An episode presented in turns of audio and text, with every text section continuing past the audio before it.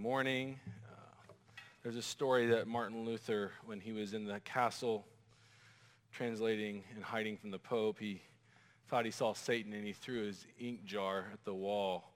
And some historians in the group can tell me if that's even true. But my ink pen broke before the sermon, so I was kind of like, man, I feel like Martin Luther, like Satan's after me. So if you see the dark on the hands and if it happens to be on my face, I just praise Jesus because we're going forward. We are looking at James chapter 4. This is uh, the second part, really, of what we started last week. We'll look at verses 11 to 17. And I, I mentioned last week that that passage, 1 to 10, is some of the harshest language in the New Testament, especially dealing with repentance. And uh, we won't be reading that passage as much this morning, but we will look at it and lean from it. But what I'm, as I'm just personally meditating on James and, and thinking about what I want to express to you guys, uh, my hope is that you'll see Jesus is inviting you to live an exalted life now. To, to right now in your life be as excited and everything you would ever want you can have right now in Christ if he's the source. And the world says that won't work. Go after so many other things. Uh, even the Christian world will often say maybe one day, someday that'll happen, but right now it's not going to happen. And yet we find that, I'm not saying everything will go swimmingly, whatever that word means anymore, but I just mean when we go to Christ, when we make him the center, James is telling us, you will be exalted. And so that's the backdrop to our passage. Um, the, the original audience that he's writing to, it's hard to know exactly what they're dealing with, but they seem to be people who would check off certain boxes of religion. I think they're the same boxes that we would check off. Like, do I go to church? Do I read my Bible sometimes? Do I not do this? Do I do that? And what makes James an interesting letter is he's constantly taking us outside into different boxes, to different, I'm going to use the word what's. What, what, what are we called to in James? The different what's. We'll, we'll have that in the outline. But more importantly, James also does something that's fantastic and that he's constantly giving us the why. Like, why are we doing these things? Why are we showing partiality? Why are we sinning with our tongues? Why are we having fights and quarrels? Again, things that most Christians are like, oh, that's wrong. Like, that's even a problem. I'm over here trying to do this, these boxes, and these are the what's. Not showing partiality, loving my neighbor, using my tongue to praise God and love people, to not have fights and quarrels. And then James even more goes underneath that. What is the why? How do you do it? How do you get underneath it? And then in our passage, after talking about being humble and turning to the Lord and drawing near to God, he gives two, I think, illustrations slash tests to see if we're being humble. So I'm going to actually just remind you, in, chapter, in the first 10 verses, he asks, what causes quarrels? What causes fights? That's the what if you're, if you're tracking with James, you're like, oh, yeah, I guess we have those. Those are the what's. And then he says, is it not this? You desire and do not have, so you murder. You covet and cannot obtain, so you fight and quarrel. He's giving us the why. Oh, this deep other inner world going on. And so that's important to understand. And at the very end of our passage, he says, humble yourselves before the Lord, and he will exalt you that promise of ex- exaltation, of being lifted up, just insert there, it's a very religious word, just insert all of your deepest longings are met and whatever that word means. And we'll unpack that as we go. But now he gives these two examples. So we'll read together starting in verse 11 to 17. Do not speak evil against one another, brothers. The one who speaks against a brother or judges his brother speaks evil against the law and judges the law. But if you judge the law, you are not a doer of the law, but a judge. There is only one lawgiver and judge, he who is able to save and to destroy. But who are you to judge your neighbor? Come now, you who say, Today or tomorrow we will go into such and such a town and spend a year there and trade and make a profit. Yet you do not know what tomorrow will bring. What is your life? For you are a mist that appears for a little time and then vanishes. Instead, you ought to say, if the Lord wills, we will live and do this or that. As it is, you boast in your arrogance. All such boasting is evil. So whoever knows the right thing to do and fails to do it, for him it is sin. This is the word of the Lord. Father, you give us so many scriptures to draw us close to you, and you've given us James, who really, really packs a punch. And yet, Lord, you know that our hearts are hardened. Sometimes we're so calloused we need, we need this. We need the tough love, the strong reminder of our proneness to wander from you. So, Lord, I pray we approach this moment, this time to hear your word with honesty opening our hearts to you, Lord. And I pray, Lord, if there is someone here who is not a Christian, who still questions the truths, the claims of you being God, that they would hear for the first time that you are true. or you are a God who saves sinners, of which we are in need, and we are the least. In your name we pray. Amen. Some years ago, uh, a, a book hit the Christian world called Ordering Your Private World. Many of you probably know it. Many of you probably read that book. Um, I love that book as a, um, as a young Christian. I remember even years later, it, kept being reproduced and re, re um, distributed. But what was so helpful about it is, in some ways, not that new, and that is the concept that we have a private world. Like as I even say that, everyone in the room, I think, would say, yeah, I, I understand that. I believe that. And yet it's one of those truths that we often go, but I, I kind of forget about that. The author's premise is that true change doesn't come when you deal with the external world, but it comes when the internal world is ordered and, and processed in Christ. Now, I'm not really borrowing from that book, but I'm just going to take that concept and say that's what James is really doing. James is telling us outward world problems, fights and quarrels and judging and arrogant planning and different things like that. But he says the, the, the real root, the real problem was what's happening on the inside. What's going on in, inside of your heart. And so most of us as Christians, I think, can say, I recognize true change comes when my heart is changed. But if we're honest, most of us go about our lives fixing the outer world, right?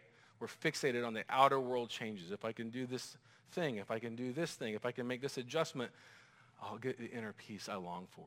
So we have this crazy duality we live, if we're honest. That's what he's been talking about the entire letter. Double-minded people.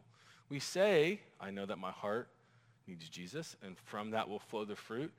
But so much of what I obsess over is my outer world, hoping it'll somehow fix the problems inside.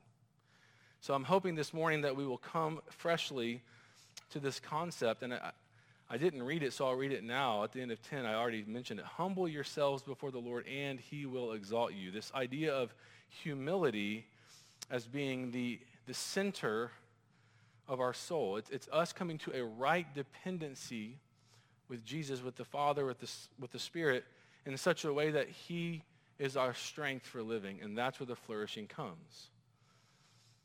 So true change will come as we return to that posture internally. That's what we're going to look at. Three steps that we're going to talk about, three sort of concepts I want to process. This is an alliteration.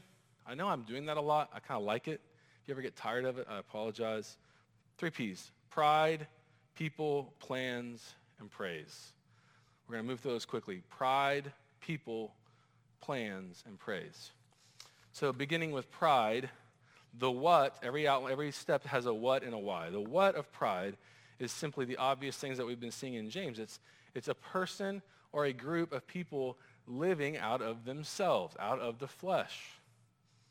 It's, it's saying, I can do this. I've got resources when in fact you do not. Right? You've, we've all been somewhere where someone, the group kind of shows up and there's that one person who like acts like they're in charge. And you want to kind of go like, you're not in charge. Like that's pride, right? Like you have to like have the skill set and and maybe someone needs to say you're in charge. Okay, I'm just using one example. Do we know what pride is? Does everyone know? Can I move on? Raise your hand if you don't know what pride is. Just kidding. It's a trick. That's what pride is. The opposite is humility. Humility is, in its most simple understanding, is just a correct view of yourself. See, Christianity is not trying to th- make you think you're less than you are. I mean, I'll be the first to say, if we really aren't that bad, hallelujah, let's start preaching that truth. The problem is, if we are that bad, If we really have a problem as big as we have, the worst thing in the world we could ever do is act like it doesn't exist. And so what the scriptures do is they say, you really do have this life-ending cancerous soul, and you need the only medication, which is Jesus. And so humility is agreeing with that and living out of that truth, depending on him. I asked uh, Shane, he was in the office this week working on his sermon, and he's going through John. And he had just preached John 15, that, that amazing passage about the vine and the branch.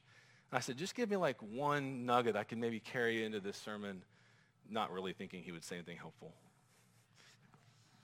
because I'm prideful. And he said, well, the word abide, there's a, there's a definite semantic overlap and root of the word abode, home. So uh, here's the image I want you to think of thanks to Shane. God has built you a home, and you're, you will thrive when that is the place you dwell. But we often are demanding to have like cruddy tents out in the yard. I want to do it on my own. And we're out there far away from the abode. We'll come and occasionally look around, borrow some food, and go back to our tent. And the rain's coming in and we're cranky and we're envisioning all the ways we can patch the tent. And all the while, God's like, I've got this home. Come in. Live out of this space. Let this be your inner world from which you live your life. That's humility. In our passage, we've been seeing humility mentioned a few times with juxtaposed with pride. Last week in chapter 4, verse 6, James says he gives grace.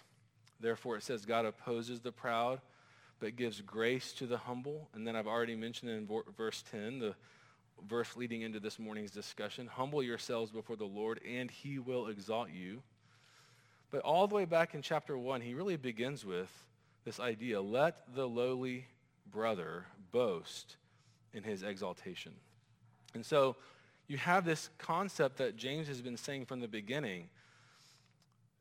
The word lowly, by the way, is how Jesus describes himself. Like the one person who could brag, who could boast.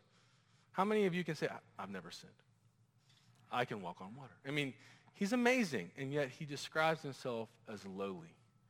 And what he's saying is, as far as we can understand this side of heaven, it's hard to get our mind around descriptors, but he's saying that word and that truth is the way you are to flourish, to be lowly, to think not, of your, not less of yourself, not to beat yourself up, but rather to see yourself as to flourish in union with the Father. To, rather than trying to shake off God and say, I've got this, which is pride, we're to press in and say, I need help. Not just occasionally, not just on one or two things per day or week, but moment by moment, I need to live out of that union with the Father in Christ. So, now then, point number two and three are going to flow right out of that. When we are prideful, or conversely, hopefully when we're humble, we'll see it played out in people and plans. So looking at people, the verses that we read just come right at us. Verse 11, do not speak evil against one another, brothers. The one who speaks against a brother or judges his brother speaks evil against the law and judges the law. So right off the bat, the what of point two of this idea of um, how we treat people is this, that when we're prideful, we judge people. We speak against them. I think we all know what that feels like. That can be as, as far as like actual sort of declaring and judging someone to be beneath you, but it can just be internalized. You just, you sit down, you look at someone's shoes, you're like, oh, that figures. I mean, that's a judgment right? We're constantly judging. And, and that's the what. It's, it's a constant thing. But the why of judging really is what's important. The why we judge is because we need a reason to be better. Right? Like, I need to make you lower than me so I feel better about myself. Where is that in the scripture? Let's look at what he says in this interesting language. When he says, the one who speaks against a brother or judges them, or the brother, speaks evil against the law and judges the law. What does that mean to judge the law? That's a very odd language in our modern ears. But here's simply what I think James is saying. when the law comes at you, what does it tell you? If you think of Romans 7, you think of Paul, when the law came to life, what? I died. When the law became real. In other words, when I stopped reducing the Bible's rules to something achievable, which none of us can actually achieve, and began to see it for what it is, this overwhelming image of God's righteousness, what Paul would say in Romans 7 is, I died, and it led him to exclaim, who will rescue me? And the answer is, thanks be to Jesus. Now, if that's what I believe, and then I over, go over here and pretend I'm a little better than somebody, I'm judging the law. I'm saying the law isn't really condemning me. I'm, I'm augmenting it. And so the point I want you to hear about how pride affects us in our relationship with people is it's, it's not so often in preaching this kind of topic, it would say, when you slander, when you judge, you're harming the congregation. You're harming that person. And those are both true. But I want you to hear me. You're harming your soul. What James is warning us of is when I judge someone, whether they ever know it or not, I'm reprogramming my heart to think I'm living a better law than them. Where is grace at that point? Paul says in 1 Timothy, we've preached on this not too long ago, but he makes this statement in 1 Timothy that Christ, he says, here is a trustworthy saying. Like that's Paul's way of saying, like, memorize this. Like, write this down. Put this on your refrigerator. Christ Jesus came into the world to save sinners, of whom Stan is the worst. No. Of whom I am the foremost. That's not just something you sort of say just to kind of have like a motto. It's something you're just, we're to believe. Why would I want to believe that? Because it's true. I would never want to go to a doctor that routinely didn't tell me how bad it was. I want to go to the doctor who says to me, it's this bad, and I've got great news. Now that we know it's this bad, we've got this cure. That's the gospel.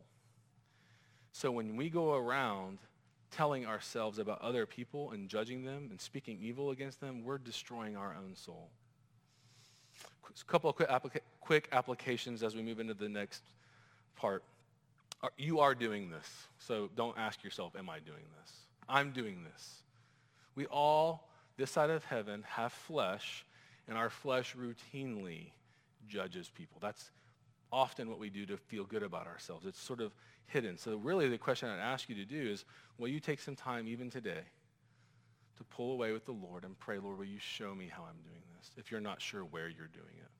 You don't have to know all the places.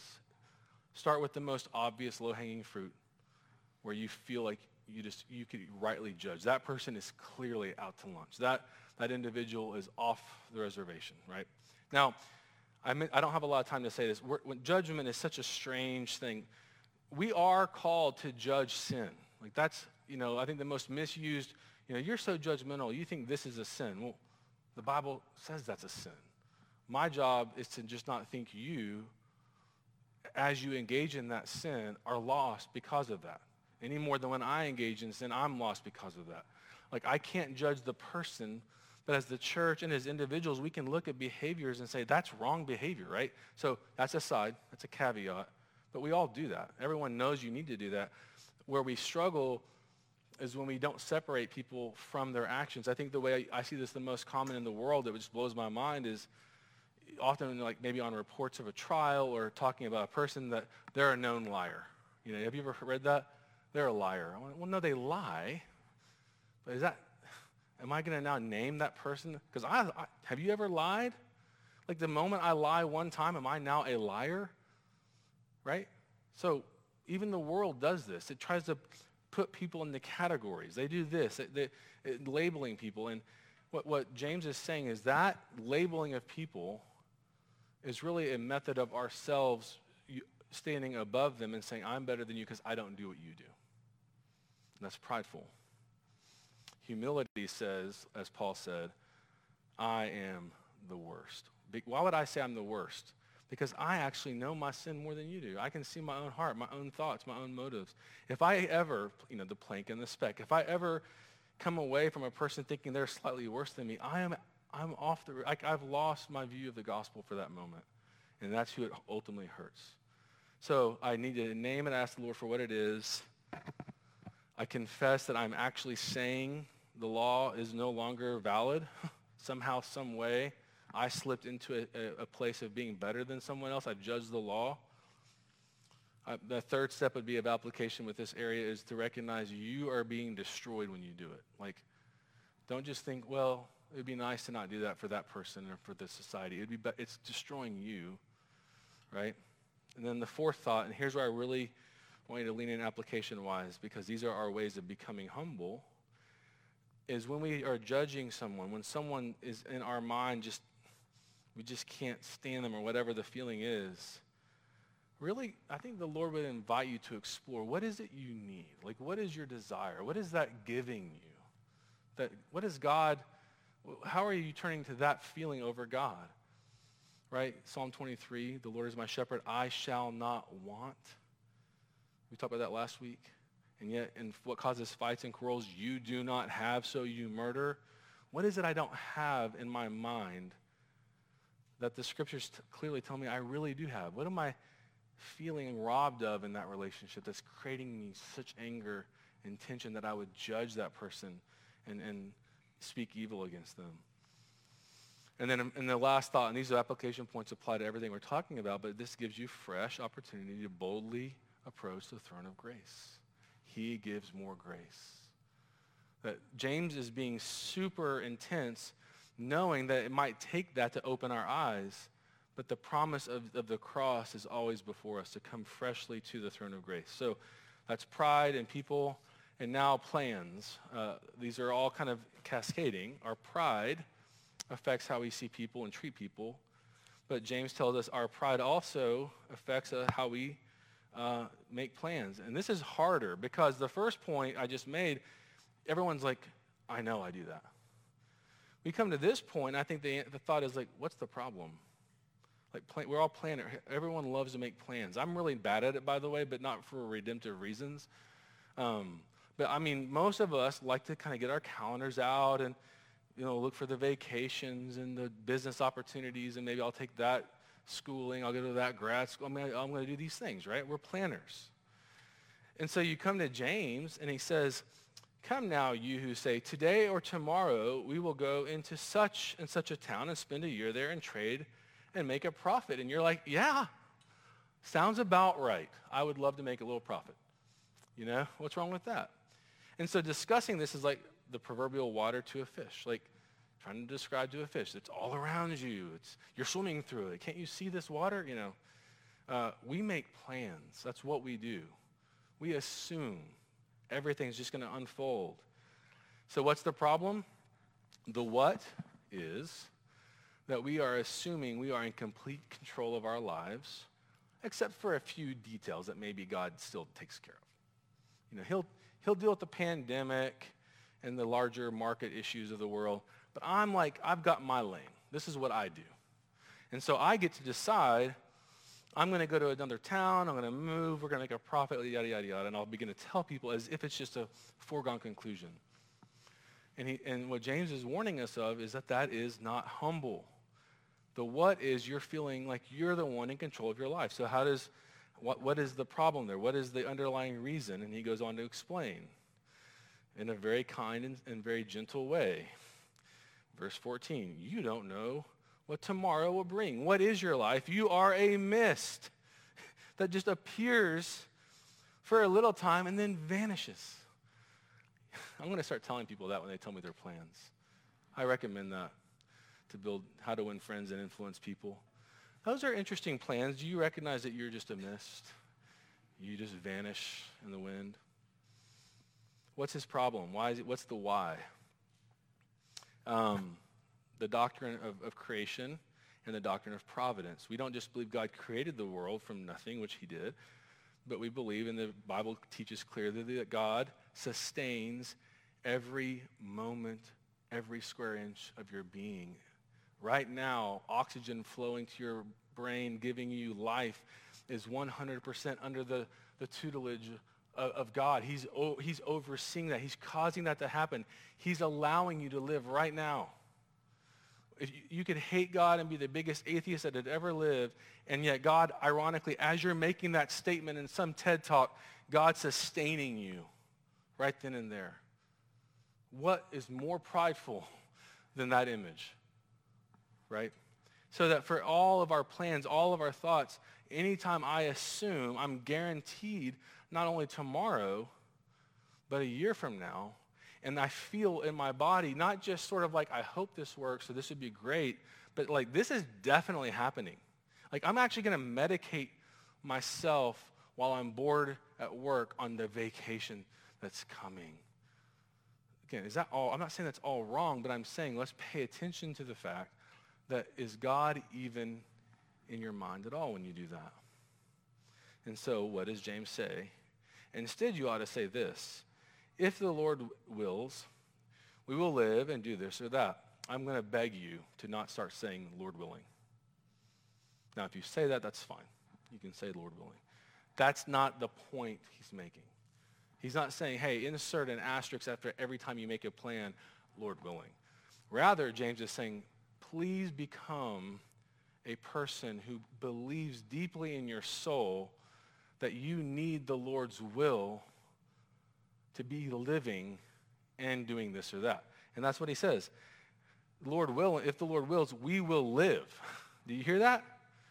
I'll be, a, if the Lord wills it, I will be a living being. I will still be on earth, still waking up and, and having my faculties to where then I can go do this or that.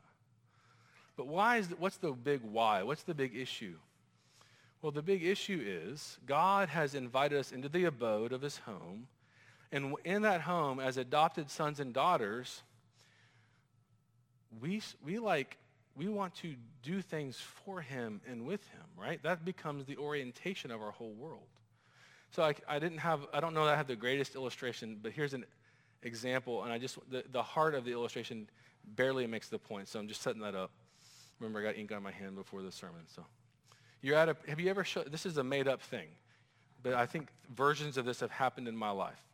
You show up somewhere, like let's say it's a restaurant, and there's a group of you. You finally got everyone together, and you show up, and you get there, and there's a huge wait. It's going to be like however long. And there's that kind of group dynamic. Like, should we go somewhere else? Should we wait? What should we do? And one, one or two people, hey, me and so-and-so, we're just going to go off. It was a good try, but we're going to go over here. Has anyone ever been in that experience? And you just kind of feel like, no, the dream is slipping away. And then this threesome goes that way and that too. And pretty soon it's like you and one person, like, ah, like we had this idea, this fellowship, this moment. It could be a, it could be like a dinner at Christmas with family. It can be anything. But the bottom line is as soon as the people start going out to their tents, you feel like you're losing something. God has said, look, we are we are in him and he is in us. And when we sort of like walk out the door, like, I'm just going to go do my thing. I'm going to go make my plan. I'm going to go do what I want. It, it's sort of like I'm saying to God, I don't need you. I'm really not here for fellowship. I appreciate the free chips, etc. But I was here for me. And God's like, I love you. I want to help you. I want to be your resource. You will thrive in that reality.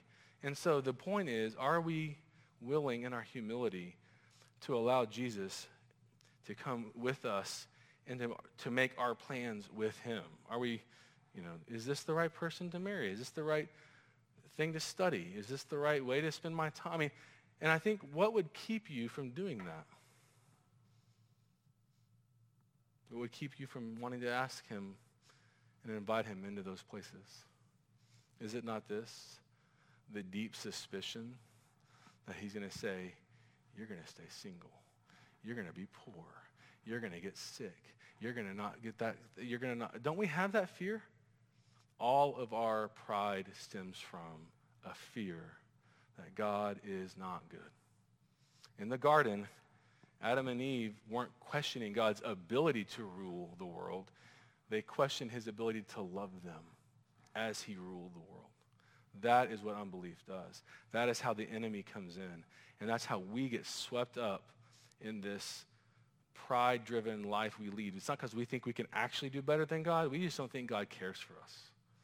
And so humility is coming back to that place of knowing God cares for us. That leads us to our last point. I'll try to move quickly through this point, and that's praise. Praise.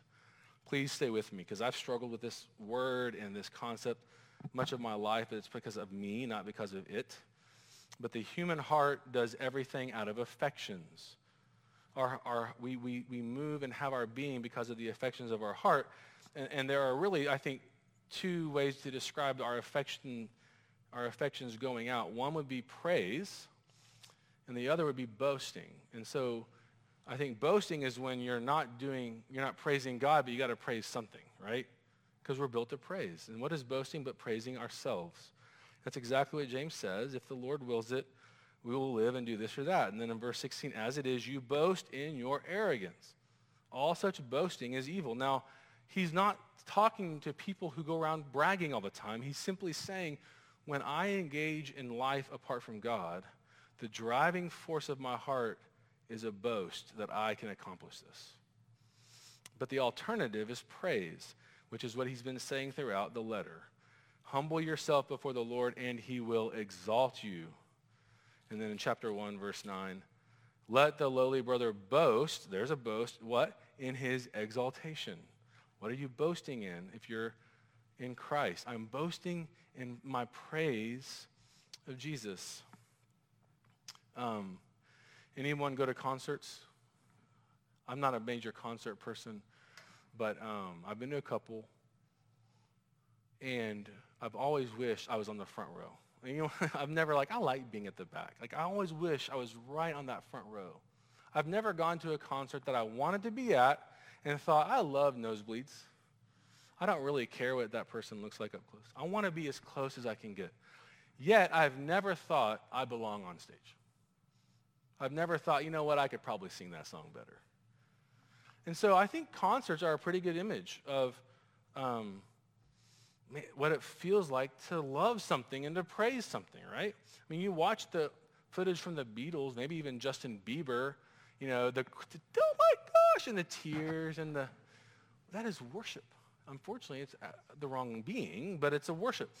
Uh, I, I go to sporting events, and I'm always like, man, I wish I could be in the front row. I want to be as close to the action and the athletes and the, and the, but I've never thought I belong on the court. I mean, you would really hate that reality if I was on the court.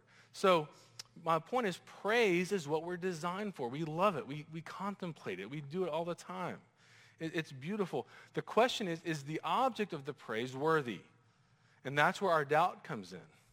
And yet God is worthy, right? He is glorious. Like we just, I'm, you just have to accept this by faith. But if you walk in the room next to LeBron. Have I said this before? I think I've said this.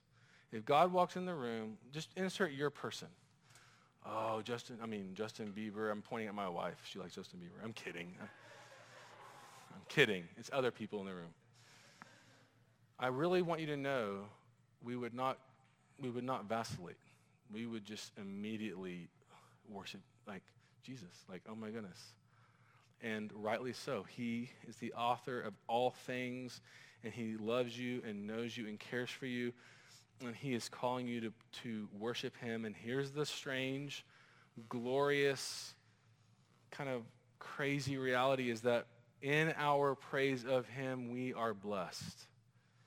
I think some of our unbelief is, okay, I'll praise God. I mean, he'll get praised. And I guess after that's over, I'll go do something constructive. It's like, no, no, no. Like when you are praising God, you're the one benefiting. And I'm now going to give an illustration that you have to give me just a little bit of grace on, okay? Because it happened yesterday and I debated whether to use it. But I was sitting in our, our living room just talking to my wife about a book I was reading and kind of being somewhat serious. I wouldn't say I was too emotional, maybe a little bit. And our little dog Pepper, we had come to find out, somewhat of a therapy dog. She loves Emily. I don't know what would ever make her leave Emily, but she gets up comes over to the ottoman and looks at me like I'm coming in. That's the look she gives me, like I've got to scoot over. Jumps in and turns around so that I can pet her. but she wasn't begging to be petted. And as I did it, all the all the science, you know, you've read the, all the stuff about like when you have a lap dog. If you don't have one, these are really it's true stuff. It like calms you down. You live like three years longer if you pet a dog. Have you all heard this? And I'm just sitting there talking to Emily, and all of a sudden I'm like, what just happened? And Emily and I talked about it. It's like she sensed something was wrong with me, and she moved over to my area and then backed in. And you could easily cynically say, oh, she just wanted to be pet. No, I promise you that's not what she wanted. She knew I would be blessed from that moment. Now, whether you buy that truth or not, I don't care. Here's the, here's the illustration.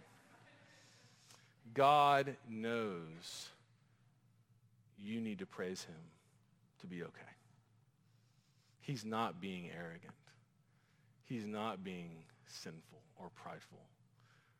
You are most fully yourself when you are worshiping him. It's not getting in the way of other stuff. It's not taking away from what you really want to do. And even more amazingly, because his Holy Spirit lives in you, we can praise him at every moment of the day. We don't just have to carve out particular places. Though there are places that we are called to do it uniquely, like worship or private devotion, we can praise him at all times. We can praise him in everything we're doing, and that is our design. What is the chief end of man? Can you say it with me? To glorify God and enjoy him. Pause. Today, tomorrow, and the next day, and the next day, and the next day, and the next day. Why do I say that? Because sometimes when we say the word forever, we just throw that into the future. The chief end of man is one day, someday, way off in the future to glorify God and enjoy him. But right now, it's up to me. That is not the Bible. That is like demonic. Right now, the chief end you have is to glorify God and enjoy him right now. And he's invited you in because he has covered you with his blood. You are completely loved if you are in Christ. And that is what humility looks like. Let us pray. Jesus, we are prone to plan things apart from you, to judge our brothers and sisters, really judging you and saying you're not doing the right job, or judging the law and saying we're slightly better than them. But Lord, I, I know those in this room that are Christians, I know we all know that is wrong, and we are sorry. Forgive us. Thank you for Brother James, who you, uh, through your Spirit's presence in his life, you're calling him as an apostle uh, through the transmission of these words all the way down through the years, has given us wisdom that's hard to hear, but so needed right now. We are a prideful people. We really do think we do better apart from you. That, that's not, almost not a question for many of us. But yet, Lord, we need to repent of this.